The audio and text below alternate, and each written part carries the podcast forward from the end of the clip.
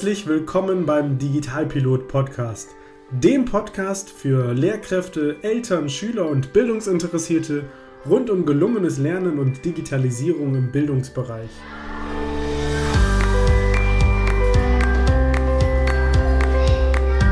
Was ist eigentlich Digitalisierung im Bildungsbereich? Brauchen wir sowas?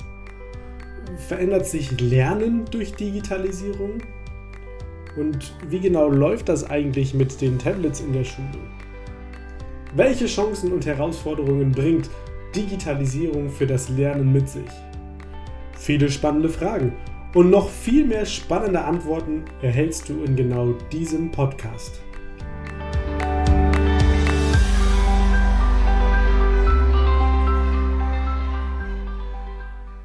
In der heutigen Donnerstagsfolge geht es wieder um die Erklärung eines digitalen Tools. Toll, dass du auch heute wieder dabei bist. Gerne möchte ich dir heute das Tool Sumpad vorstellen. Sumpad, das ist ein sogenanntes Etherpad und wird angeboten von der Zentrale für Unterrichtsmedien im Internet e.V. Aus dem Namen erkennst du schon, das ist ein deutscher Anbieter, ein, ein Verein, der sich zum Ziel gemacht hat, möglichst viele Bildungsbeiträge in digitaler Form anzubieten. Dafür gibt es unter anderem ein Grundschullernportal, ein Wiki, es gibt eine Plattform, über die H5P-Inhalte kostenlos eingestellt werden können und so weiter und so weiter. Also ähm, wirklich vielfältig aufgestellt. Und es ist eben das Ziel von dieser Plattform, von diesem Verein, Bildungsinhalte kostenlos zur Verfügung zu stellen. Das Ganze finanziert sich über Spenden. Wenn du mehr wissen möchtest darüber, gehst du einfach mal auf die Seite zum.de, also Z-U-M. Aber zurück zu unserem heutigen Thema, nämlich Sumpad. Ja, wie ich schon gesagt habe, Sumpad ist ein Etherpad. Was kann man jetzt damit machen? Also, das ist ein browserbasiertes Tool zur gemeinsamen Arbeit an einem Text. Das Dokument wird dann in Sumpad dargestellt. Das kannst du vergleichen mit einem leeren digitalen Blatt. Und mit Hilfe dieses Tools ist es möglich, dass mehrere Schülerinnen und Schüler und auch natürlich du selbst gleichzeitig am gleichen Text und am gleichen Inhalt arbeiten, diesen verändern oder auch erweitern, löschen und so weiter. Die kooperative Arbeitsoberfläche kann von jedem genutzt werden, der den Link besitzt. Das erkläre ich gleich noch ein bisschen genauer. Die Autoren des jeweiligen Textabschnittes lassen sich ganz übersichtlich durch Namen und Farbe erkennen. Außerdem wird jede Änderung dieses digitalen Blattes live dargestellt und du kannst dir sogar immer noch mal anschauen, wann was von wem bearbeitet wurde, sodass auf der einen Seite der Inhalt immer auf dem neuesten Stand ist und auf der anderen Seite nachvollzogen werden kann, wenn beispielsweise wichtige Veränderungen stattgefunden haben. Ganz, ganz wichtiger Hinweis am Anfang. Ein Etherpad wie das Sumpad dient ausschließlich der Textbearbeitung. Das heißt, Fotos, Videos und so weiter können darauf leider nicht gespeichert werden. Da ist halt nur eine Verlinkung möglich. Wenn wir uns das Programm ein bisschen oder das Tool ein bisschen im Detail anschauen, dann ist es wichtig, dass du als allererstes mal auf die Seite gehst www.sumpad.sum.de, also zumpad.de zum.de. Auf der Seite kannst du ganz einfach ein neues Pad anlegen. Dafür gibst du oben links in, dieser, in diesem Suchfeld einfach irgendeinen Namen ein, den du jetzt dem Sumpad geben möchtest. Wir machen jetzt einfach mal daraus Mediencoaching. Wenn du den Namen eingegeben hast, klickst du einfach auf OK und schon wird dieses Sumpad angelegt. Und wenn du jetzt oben mal in die URL klickst, dann siehst du, dort steht jetzt sumpad.sum.de slash p slash Mediencoaching und natürlich dann an deiner Stelle das, was du dort eingegeben hast. Und das ist auch der Link, den du beispielsweise deinen Schülerinnen und Schülern geben müsstest, sodass die auch auf dieses äh, Etherpad zugreifen können. Alternativ kannst du auf der oberen rechten Seite über dieses Teilen-Symbol, das sind so drei Punkte verbunden durch Striche, auch nochmal draufklicken und dann siehst du, bekommst du nochmal den Verknüpfungslink auch nochmal angeboten und, ganz interessant, auch den sogenannten Einbettungslink, wenn du dieses Sumpad beispielsweise ähm, in, in Padlet einbinden möchtest oder in Moodle, dann könntest du da den Einbettungslink nehmen.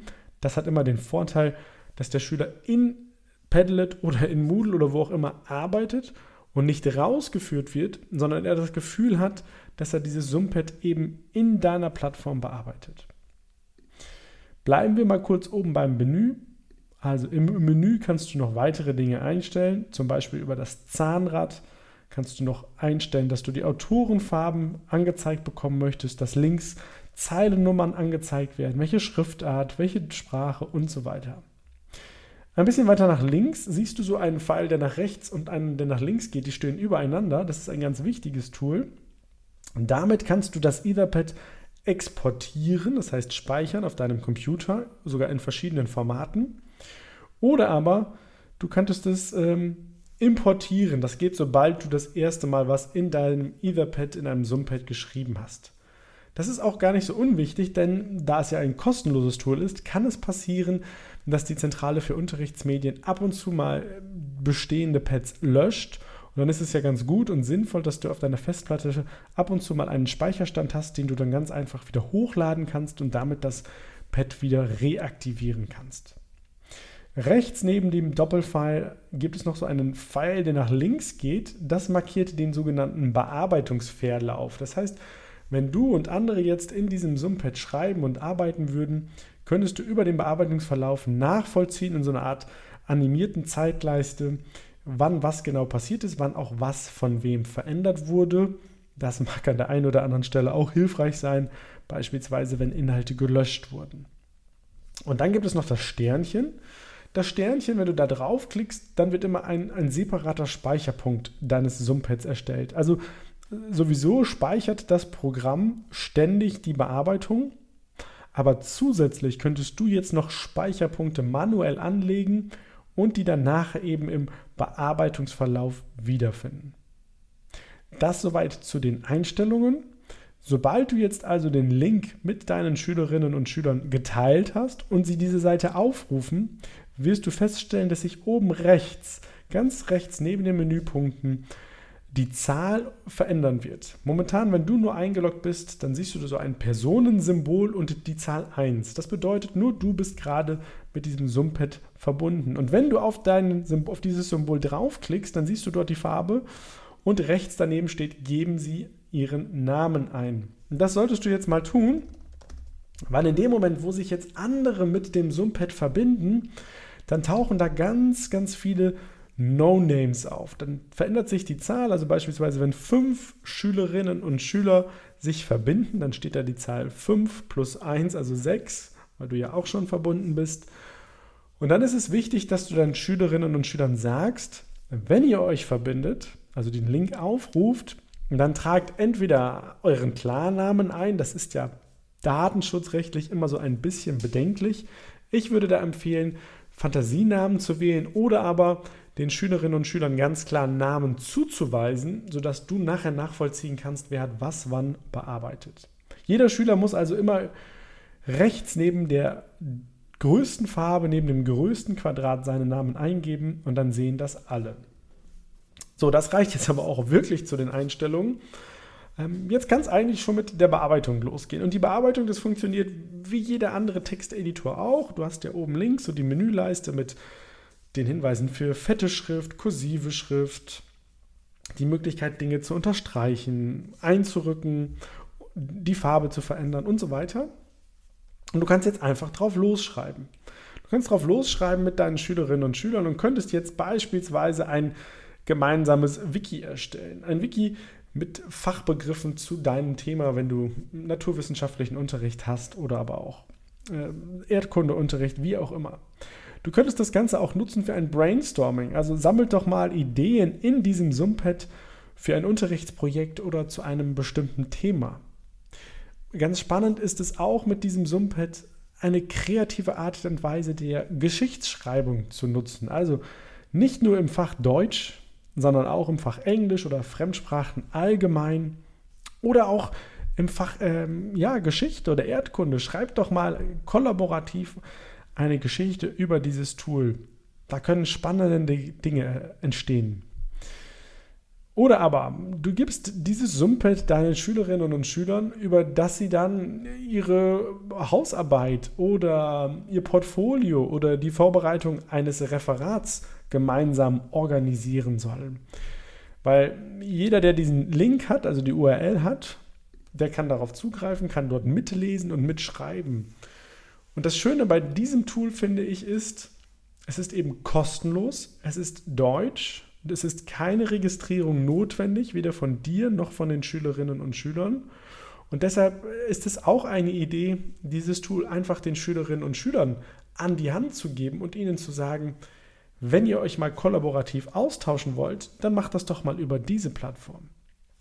Unten rechts gibt es sogar die Möglichkeit, ein Chatgespräch zu führen mit den Teilnehmern, die gerade online sind. Das heißt, ich kann also auch live kommunizieren und kann dadurch ja Unterrichtsinhalte ganz anders vorbereiten, ganz anders nacharbeiten oder auch erarbeiten lassen von den Schülerinnen und Schülern. Weil so könnten wir hier Inhalte gemeinsam sammeln und dann könnte jeder Schüler das nochmal in seine eigenen Ausführungen zusammenfassen, abspeichern, ausdrucken, wie auch immer. Also es ist ein, ein ganz tolles Tool, es ist ein, ein simples Tool, weil, wie ich schon gesagt habe, es ist jetzt basiert wirklich nur auf Textbearbeitung und sonst nichts. Ich kann also keine Fotos und Videos einfügen. Ich kann es nicht irgendwie kreativer gestalten, als wie das gerade da ist. Aber wenn ich das aktiv nutze für das Formulieren von Texten, für den Austausch untereinander, dann können da spannende Dinge entstehen und ich kann meinen Schülerinnen und Schülern freien Lauf lassen. Das ganz Tolle ist, es braucht dafür auch wirklich nur sehr, sehr wenig Anforderungen. Ich kann das über einen Computer aufrufen, ich kann es aber auch über ein Tablet oder einen Laptop oder auch mein Smartphone abrufen und es verbraucht sehr, sehr wenig Datenvolumen. Das heißt, auch an der Stelle, wenn ich es im Unterricht direkt einsetzen möchte, ist das ein ganz hilfreiches Tool. In dem Sinne, probier es doch einfach mal aus. Es gibt natürlich noch andere Möglichkeiten, sogenannte Etherpads im, im Internet online kollaborativ zu nutzen. Aber da es hier eben deutschsprachig ist und auf einem deutschen Server liegt, bevorzuge ich dieses Tool und wünsche dir jetzt ganz, ganz viel Spaß beim Ausprobieren und sehr gerne bis zur nächsten Woche, zur nächsten Interviewfolge oder die Erklärung eines digitalen Tools. Eine gute Woche dir. Bis dann.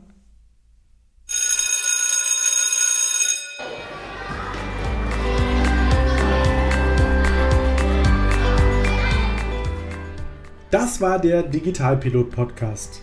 Weitere Infos findest du übrigens auch unter www.mediencoaching.nrw und auf meiner Facebook-Seite. Nutzt du selbst gerne ein cooles digitales Tool und möchtest deine Erfahrungen hier im Podcast teilen? Dann schreibe mir doch einfach eine E-Mail an post.mediencoaching.nrw. Brauchst du noch ein paar Ideen für deinen digitalen Unterricht? Dann bestell dir jetzt mein Buch Toolkit Digitale Unterrichtsmedien. 60 Tools für gelungenen digitalen Unterricht über meine Website oder den Buchhandel. Also, bis bald!